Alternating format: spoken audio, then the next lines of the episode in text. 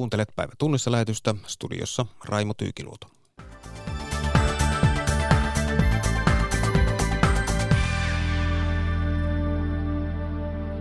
Suomalaiset ovat jakautuneet kutakuinkin kahtia irtisanomissuojasta syntyneessä kiistassa. Bayerin vaalitulos voi tietää kriisiä Saksan hallitukselle, Brexit-neuvottelut ovat jymähtäneet ja EU-maiden päättäjillä on kylmä heki otsalla odottaessaan Italian kesän alussa valitun valtaan nousseen populistihallituksen budjettiehdotusta. Tässä aiheita.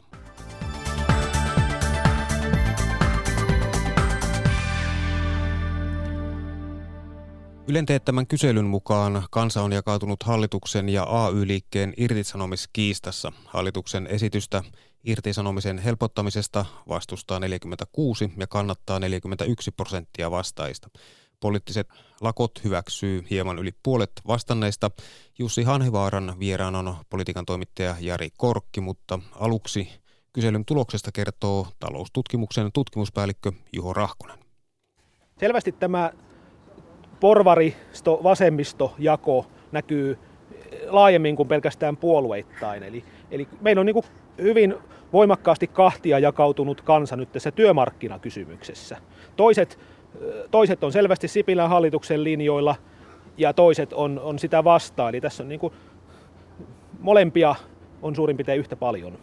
Jari, jakautuneisuutta on siis yli puoluerajojen. Miten selvästi puoluekanta näkyy vastauksissa? No kyllähän se näkyy. Nämä perinteiset vasemmistopuolueet, siis sosiaalidemokraatit ja vasemmistoliitto ovat hyvin, tai heidän kannattajansa ovat hyvin selvästi tätä irtisanomislakiehdotusta vastaan. Mutta tällä kertaa myös vihreät, vihreiden kannattajat ilmoittautuvat tässä ikään kuin samaan porukkaan. Eli tässä on tämmöinen vähän niin kuin viitteitä ruotsalaisesta blokkiajattelusta, joka ei ole Suomessa kovin totuttua. Sen sijaan perussuomalaiset näyttäisi, perussuomalaisten kannattajat näyttäisivät näissä työmarkkina-asioissa ja nimenomaan tässä irtisanomissuojakysymyksessä olevan hallituksen linjoilla. Mitä muita eroja kyselystä löytyy? No tässä on semmoinen mielenkiintoinen seikka, että miehet kannattavat Sipilän hallituksen politiikkaa selvästi naisia enemmän. Ja se saattaa tietysti liittyä näihin palkkauskysymykseen, että ehkä yleisemminkin tässä on se, että mitä, mitä matalapalkkaisemmalla alalla on töissä, niin sitä useammin vastustaa tätä esitystä. Ja sitten hassun kurista ehkä sinänsä, mutta eläkeläiset, joita tämä irtisanomiskysymys ei enää millään lailla koske, niin he tässä tukevat hallituksen linjaa. No, paljon on arvuteltu sitä, mistä tässä on kyse. Pelaako pääministeri Sipilä nyt jonkinlaista uhkapeliä tekemällä aiheesta hallituksen luottamuskysymyksen? Ei välttämättä. Tämä tietysti kyselykin antaa tukea sille, että, että myös hallituksen linjalla on julkisesta keskustelusta huolimatta aika paljon tukea. Ja sitten onhan tämä yksi konsti, konsti puhaltaa hallituksen omat rivit suoraksi ja nythän me emme tiedä, mitä kristillisdemokraatit ja RKP ja niin edelleen tekevät, että eduskunnan huomisesta keskustelusta tulee varmasti räväkkä, mutta ylihuominen äänestys, en usko, että hallitus siinä kaatuu. Eli äänestys keskiviikkona. Kyllä näin. Arvioi politiikan toimittaja Jari Korkki. Jussi Hanhivaara haastatteli. Sitten Saksaan, jonka pinta-alaltaan suurimmassa osavaltiossa Bayerissa pidettiin eilen tärkeät osavaltiovaalit. Päivi Neitiniemi tavoitti Turun yliopiston Eurooppa-tutkimuksen erikoistutkija Kimmo Elon. Bayeri on hyvin omanlaisensa, katolinen, konservatiivinen ja erittäin vauras. Siellä on ollut myös yksi puolue, kristillissosiaalinen unioni, CSU ylitse muiden. Nyt puolueelle tuli rökäle tappio 37 prosentin äänisaalilla, sillä edellisissä osavaltiovaaleissa CSU sai milteen 48 prosentin kannatuksen. Kimmo Elo, mitä tappio merkitsee? merkitsee tietysti sitä, että Bayerin asema tällaisena itse erityisaseman itselleen ottaneen osavaltiona ja sitten tietysti CSUlle erityisasema tämmöisenä ikään kuin Bayerin äh, intressien edustajana valtakunnan politiikassa, niin kokivat nyt niin kuin voimakkaan kolauksen.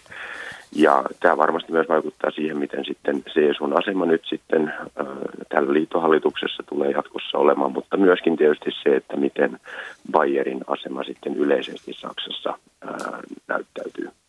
No piikkinä liittokansleri Merkelin lihassa on ollut tämän sisä, äh, sisarpuolueen johtaja, sisäministeri Horst Seehofer. Millaista tulevaisuutta hänelle nyt povataan? No ennakkoarvioissa on nyt arvioitu, että nyt ensin varmasti odotetaan nämä Hessenin kahden viikon päästä olevat osavaltiovaalit ja sitten tämä Bayerin noin neljä viikkoa kestävät hallitusneuvottelut, jonka jälkeen varmasti sitten ö, viimeistään tehdään päätöksiä sitten CSUn sisällä, miten, miten tota, noin henkilötasolla edetään. Mutta kyllä vaali-iltana jo oli kuultavissa, että, että myöskin Seehoferin kannatuspohja murenee ja on myöskin niin kuin osa kommentaattoreista suoraankin sanonut, että osaltaan vaalitappio myöskin johtuu tästä Seehoferin niin kuin hyvin, hyvin aggressiivisesta valtakunnan politiikasta, erityisesti tämä Merkelin kanssa jatkunut skisma lähes koko ajan. Ja kun jo viittasit, että, että tällä tuloksella voi olla myös laajempia vaikutuksia maan hallitukseen, niin minkälaista spekulointia on jo esitetty? No kaksi asiaa tulee aina esille tässä. Että se pitää muistaa, että kun puhutaan unionista, niin silloin tietysti tarkoitetaan CDU, eli tätä muualla kuin Bayerissa oleva osa, jota Merkel johtaa, ja sitten tämä sisarpuolella CSU Bayerissa. Ja tavallaan Bayerissa CSU on nimenomaan ollut se ikään kuin tukijalka sitten Merkelin politiikalle myöskin sitten Bayerissa. Ja nyt tietysti tähän on tullut särö, ja Merkelin kannalta se tilanne ei ole hyvä, että tavallaan CSU näinkin voimakkaasti nyt menetti kannatusta, koska se tietysti on signaali myöskin sitten sinne Berliinin suuntaan.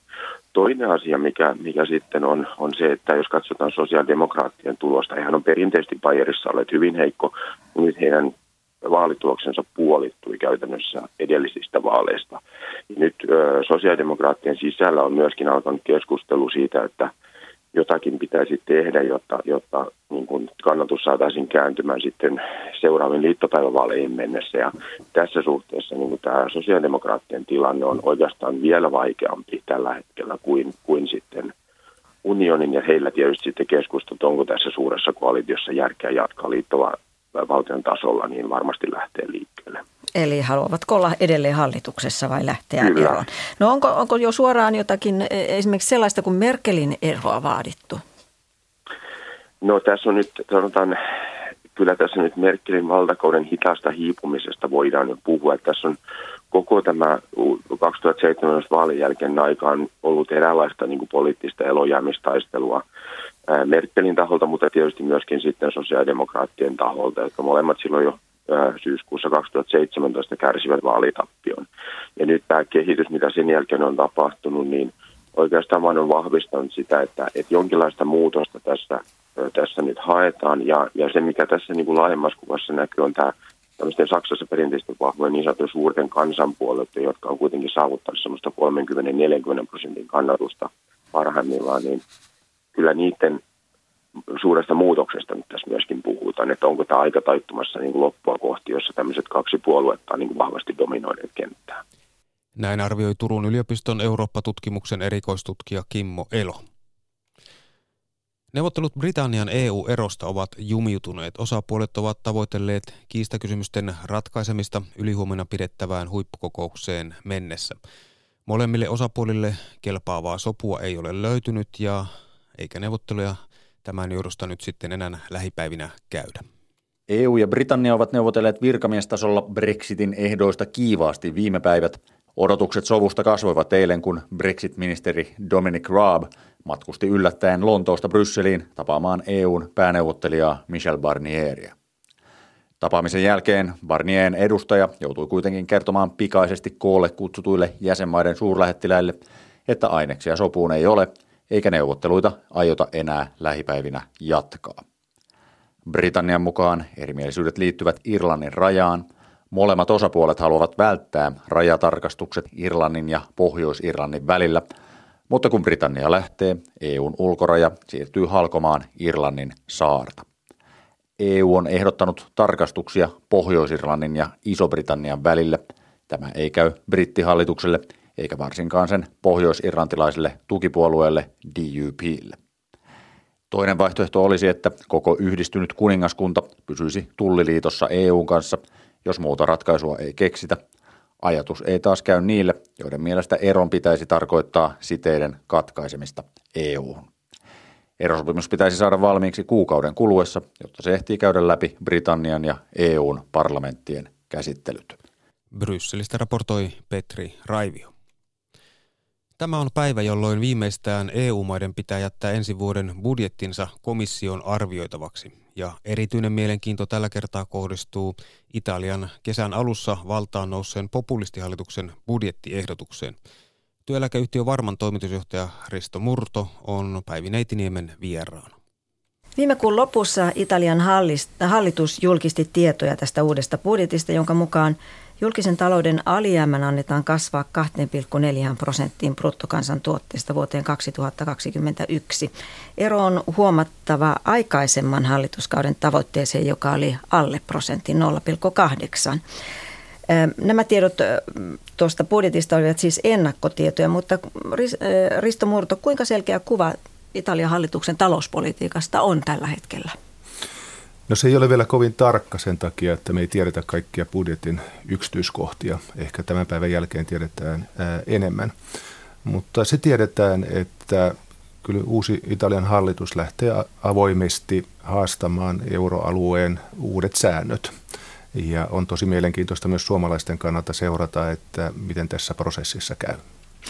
Aivan, no Italiahan ei ole aiemminkaan pystynyt pitämään lupauksia alijäämästä tai, tai tästä ö, ö, velasta, velan pienentämistä, niin mikä nyt erityisesti on niin erilaista? No, tämä uusi hallitus selvästi lähti luma, lumastamaan vaalilupauksia, ei täysimääräisesti, mutta jossakin määrin. Ja kuten sanoit, teki hyvin erilaisen budjettiehdotuksen kuin mihin edellinen hallitus oli sitoutunut tai tähdännyt. Ja nyt kun meillä on uudet euroalueen säännöt, jotka on rakennettu eurokriisin jälkeen, niin selvästi tietoisesti Italia tulee, haluaa rikkoa nämä säännöt. Ja tämä muistuttaa hieman niitä aikaisempia tilanteita, jossa meillä on ollut joitakin euroalueen sääntöjä ja ne viime kädessä on kuitenkin sitten aina rikottu. Ähm, Italian valtionlainojen korot ovat nousseet sen jälkeen, kun viime keväänä tuli selväksi, että tällainen hallitus Italiaan on tulossa. Niin millaista tämä korkokehitys on ollut viime aikoina? Äh, siinä oli, kun hallitusta muodostettiin, niin siellä oli aika villejä huhuja ja epävarmuutta markkinoilla. Oli jakelussa papereita, jossa kerrottiin, miten euroeloa voitaisiin tehdä. Sitten tuli tämmöinen rauhallisempi vaihe, selvästikin hallituksen retoriikka rauhoittui, mutta nyt kun budjettiehdotus tuli ja se tuli ehkä markkinoiden odotusten ylälaitaa tai ylitse, niin korot ovat nousseet. Tällä hetkellä ero Saksan valtiolainan korkoihin on 3 prosenttiyksikköä, ja se on erittäin iso ero niin velkaantuneelle valtiolle kuin Italialle. Ähm, No viime päivinä on ylipäätänsä seurattu korkomarkkinoilla myllerrystä, niin millainen rooli Italian tuomalla epävarmuudella on tähän? No tällä hetkellä tämä ei käytännössä näy esimerkiksi suomalaiselle kotitaloudelle, eli, eli korkotaso on edelleen alhainen. Mutta jos tämä tilanne kriisiytyy, niin meillä on uudestaan jonkinasteinen eurokriisi, joka on erilainen kuin Kreikka, mutta Kreikan kriisi tai näiden muiden maiden kriisi, mutta tietyllä tavalla myös aika vakava. Ja, ja se, se näkyisi myös sitten suomalaisten arkeen. Erilainen kuin Kreikan kriisi ja nimenomaan silloin ajatellaan varmaankin Italian velka, velkataakkaa, joka on aika hurja. Kyllä, koko luokka on olennaisesti isompi Italialla kuin Kreikalla ja, ja poliittisesti Italia on yksi EUn ja euroalueen isoista maista perustajajäseniä – ja, ja sellaisia ratkaisuja, kun Kreikan suhteen pystyttiin tekemään, niin ei taida olla poliittisesti mahdollista tehdä Italian kanssa. No jos vielä katsotaan tuota ä, Italian velkaantumisvauhtia. Ä, valtiovelkahan sillä on tuo 2300 miljardia euroa, mitä on toistettu, eli 132 prosenttia BKTstä. Millaisella vauhdilla se on velkaantumassa lisää? No nyt se, tässä on se ehkä villakoidan ydin, eli että euroalueen kasvu- ja vakaussopimus edellyttäisi, että Italia noudattaisi sellaista talouspolitiikkaa, että tämä velkaantuminen saataisiin hidastumaan ja itse asiassa pienentymään. Lähdettäisiin hitaasti, mutta kuitenkin kohti niitä tavoitteita 60 prosenttia, mitä on asetettu. 60 prosenttiin ei ole varmaan realistista millään periodilla päästä, mutta kuitenkin pienentymään. Ja nyt varmaan se keskustelu EUn komission kanssa käydään siitä, että onko tämä 2,4 prosentin alijäämä sellainen, että pienentääkö se velkaa vai johtaako se siihen, että velka edelleen kasvaisi. Siellä varmaan tullaan puhumaan esimerkiksi niistä kasvuodotuksista, joita hallitus on tehnyt. Niin miten, miten uskot Italian reagoivan näihin komission toiveisiin? Onko, onko toivetta, että, että se vielä harkitsisi uudestaan? No tässä se vaikka ehkä vaikeus onkin, että jos katsotaan sitä poliittista mandaattia ja tukea, jota tällä hallituksella on, niin sehän on vahva. Leikan kannatus on tuota, kevästä kaksinkertaistunut. Tällainen niin kuin EU-ta haastava politiikka on kannattanut. Ja, ja nykyisellä hallituksella on vahva mandaatti käydä aika tiukkakin keskustelu tuota komission kanssa. Poliittisesti se kannattaa. Komissio toisaalta on lopettamassa kautensa ja siellä on sitten tulevassa vielä Euroopan parlamenttivaalit. Eli, eli tietyllä tavalla Italian hallituksella ei ole hävittävää, jos se muuta kuin korkojen kautta ja markkinoiden kautta, jos se vie keskustelun kirjaksi. Mutta mikä on sitten lopputulos? Onko se, että komission täytyy jotenkin hyväksyä tämä, tämä, tämä Italian budjetti vai, vai joku kompromissi vai, vai mikä? Mä uskon, että tässä on viime kädessä kysymys poliittis- politiikasta ja, ja jos arvata saattaa, niin saadaan tällainen hieman sotkunen ja vaikeasti ymmärrettävä kompromissi aikaan. Toinen vaihtoehto on, että tästä tulee avo- avoin kriisi, kädenvääntö, ää, joka olisi vakava asia ka- kaikille osapuolille. Sitten heikoin vaihtoehto olisi, että komissio hyvin selkeästi antaisi periksi historiassahan nämä säännöt eivät ole pitäneet. Eli, eli että historian näkö, opetusten kannalta, että etteikö Italia saisi jotain lävitse, niin olisi niin kuin hyvä suoritus.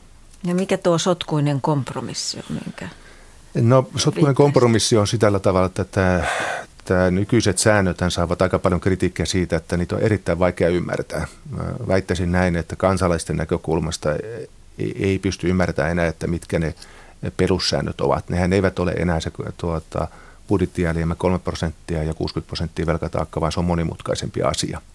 Ja jos näiden puitteissa sitten käydään jonkun asteinen kompromissi, ja sitten jos komissio ja Italia tulevat sanomaan, että tämä nyt on ihan ok, niin esimerkiksi suomalainen äänestäjä ei pysty sitä käytännössä arvioimaan. Näiden sääntöjen kannattaisi olla yksinkertaisemmat.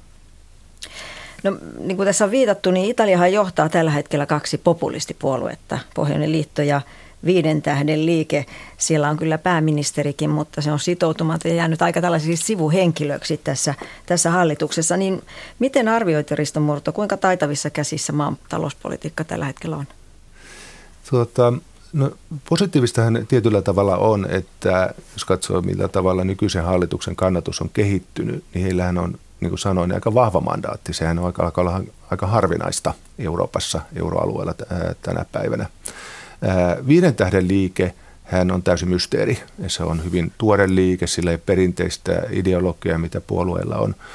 Mutta kannattaa huomata, että Leeka, joka, joka on nyt on sen vahvempi osapuoli tässä toistaiseksi, niin sillähän on tosiasiallisesti jo kohtalaisen pitkä kokemus hallinnosta. Voi olla, että me ollaan hyvin eri mieltä siitä, että mitä politiikkaa he ajavat. Se riippuu kunkin ideologista ja katsontokannasta, mutta se ei ole täysin kokematon hallinnossa. Ja nimenomaan juuri tämän Pohjoisen liiton ministeri Matteo Salvinihan on nostanut kovasti kannatusta ja suosiotaan. Kyllä, ja kun hän on hyvinkin aggressiivisesti toiminut kaikkea maahanmuuttopolitiikassa ja se on kannatuksen näkökulmasta hänelle kannattanut. No sitten toinen asia, mitä on, on seurattu, on, on kotitalouksien hallitu, halukkuus pitää, pitää rahat Italian pankeissa. Se on vähentynyt. Varat karkavat ulkomaille. Joo, Italia on hyvin erilainen tuota maa kuin esimerkiksi Kreikka. Siellä on varallisuutta, siellä on teollisuutta. Tilastojen mukaan keskimääräinen italialainen kotitalous on varakkaampi kuin suomalainen. Mutta kyllä tässä on jo pidemmän aikaa yksityinen pääoma karannut Italiasta. Ja rahoitusrakenne on muuttunut sillä tavalla, että valtion osalta se nettoostaja on itse asiassa me EKP-järjestelmän kautta. Ja tämä tekee tästä tilanteesta myös tulenaran, jos Italian hallitus avoimesti haastaa euroalueen säännöt, niin EKP on hyvin vaikea samaaikaisesti olla tukemassa Italiaa. jos tälle politiikalla lähdetään, niin se tilanne voisi kriisiytyä hyvin nopeasti. Ja EKP ei voi, voi välttyä siitä, että se joutuu ottaa poliittista kantaa, vaikka se sitä ei haluaisikaan. Missä muuten, mitä voi pitää sellaisen jonkin sortin kriittisenä rajana siitä, kun, kun varoja pakenee ulkomaille, että pitäisi jo huolestua? No kyllä mä käytännössä seuraisin sitten tuota korkotason liikehdintää. Tämä kolme prosenttia on sellainen, että jos ero Saksan korkoon, että jos se jäisi pysyväksi, niin pitkällä aikavälillä se lisäisi Italian budjettialijäämää erittäin merkittävästi. Se vaan kuitenkin kestää aikansa, koska keskimääräinen valtionlainan maturiteetti on seitsemän vuotta Italiassa jos, jos se kriisiytyy, niin se kriisiytyy vähän sillä tavalla, kun siellä oli siellä eurokriisin aikana, eli yhtäkkiä viikoissa korot edelleen menisivät prosenttiyksikköjä ylöspäin. Ihan sellaista liikettä meillä vielä ei ole. Tämä ei ole vielä täysi kriisi. Mutta varmaan toimitusjohtaja Risto Murto, näetkö, että sellainen voisi olla tuloillaan? No se on täysin mahdollista, että tässä, jos tämä menee neuvottelu ää, tuota, ja on poliittiset motivaatiot ajassa ihan ää, kriisitasolle, niin se on mahdollista tehdä ja se olisi euroalueelle ja EUlle ää, vakava paikka. Ää, Italia on niin iso, sitä ei pystytä ohjaamaan poliittisesti samalla tavalla kuin Kreikkaa ja täydellinen myrsky EUlta olisi, että meillä olisi tyytymätön tuota, etelä Italian johdolla ja idän entiset sosialistimaat olisivat omalta nähtökohtassaan avoimessa kapinassa EUn yhteisiä pelisääntöjä. Tässä on skenaario, joka tekee tästä EUn tilanteesta vaikean. Eli mitä, mitä näet tuo, tuollaisessa skenaariossa sitten tapahtuvan?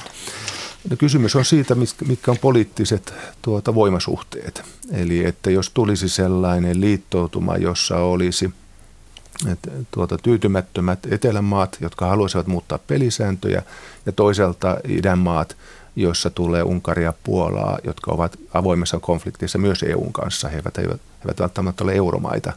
Niin poliittiset voimasuhteet, vaikkapa Euroopan parlamenttivaalien kautta tai sitten muuten, muuttuisivat selve, sellaiseksi, että meillä olisi itse asiassa vaikea hallita tätä EUta tai euroaluetta.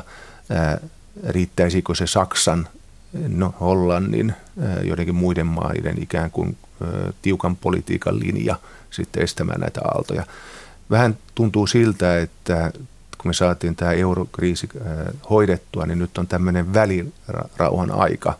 Eivät italialaiset ole ostaneet näitä sääntöjä, joita ollaan yhteisesti sovittu. He kyseenalaistavat niitä. No jos käy niin huonosti, että Italia kriisiytyy, niin kuinka suuri tämä tartuntavaara on sitten olemassa?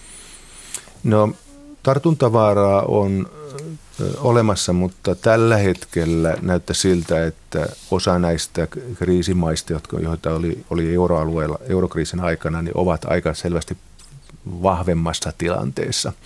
Ongelma olisi, että jos se tarttuisi ja korot nousisivat useammassa maassa ja kasvu, kasvu loppuisi euroalueella, niin meillä on aika vähän tehtävissä. Meidän korot ovat jo nollassa.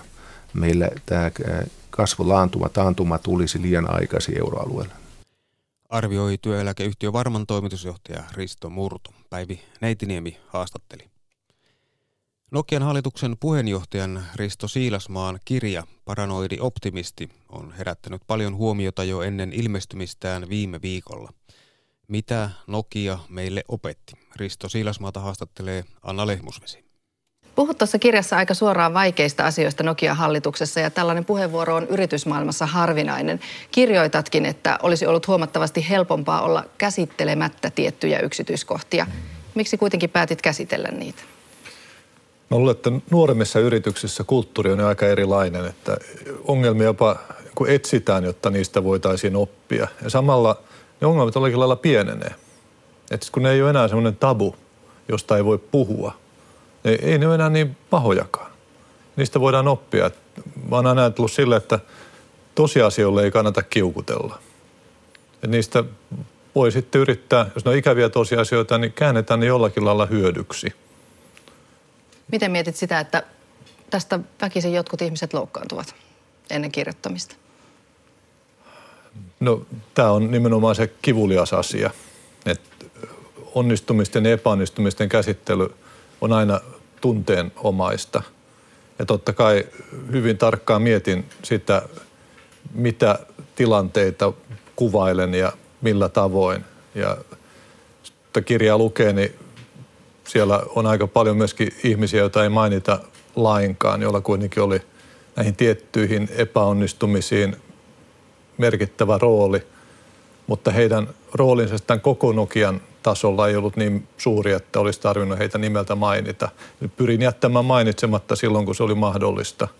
Mutta sitten joidenkin ihmisten rooli niin keskeinen, että olisi historian vääristelyä jättää mainitsematta. No, aloitit Nokia-hallituksen vuonna 2008. Jorma Ollila toimi silloin hallituksen puheenjohtajana. Millaisia Nokia-hallituksen kokoukset olivat? No silloin mä itse olin vähän niin kuin poissa mukavuusalueeltani, koska en ollut koskaan näin suuressa yhtiössä ollut toiminnassa mukana. Ja tietenkin katsoin kaikkia ylöspäin ja ajattelin, että näin, näin nämä asiat tuleekin hoitaa. Ja aina kun lähtee uuteen isoon yhtiön mukaan, niin kestää aika pitkään ennen kuin oppii riittävästi siitä yhtiön liiketoiminnasta. Että kyllähän se oli mulle pitkä tämmöinen opiskelujakso, johon sitten liittyi myöskin finanssikriisi, jolloin tavallaan kaikki asiat oli myllerryksissä. Ja samaan aikaan Nokian tulos lähti laskuun, markkinaosuus laskuun, iPhone ja Androidi nousuun.